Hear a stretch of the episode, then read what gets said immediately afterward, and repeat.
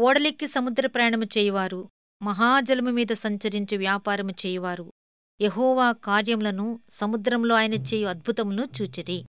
కీర్తన నూటేడు అధ్యాయం ఇరవై మూడు ఇరవై నాలుగు వచనములు. గాలి ఎటువీచినా అది పరలోకానికి చేర్చే సాధనమే అని గ్రహించని వాడు జీవన నౌకాయానంలో అనుభవం లేనివాడే. గాలి లేకుండా ఉన్న స్థితే ఎవరికీ ఉపయోగం లేని స్థితి. గాలి తూర్పుకి పడమరికి వీచినా ఉత్తరానికి దక్షిణానికి వీచినా పర్వాలేదు. ఎటు వీచినా నావను నౌకాశ్రయం వరకు నడిపించటానికి దాని సహాయం తీసుకోవచ్చు. సముద్రంలో లోపలికి వెళ్ళిపోవాలి. పెనుగాలులకు భయపడకూడదు. మన ప్రార్థన ఇలా ఉండాలి. దేవా సముద్రయానానికి మమ్మను పంపించు.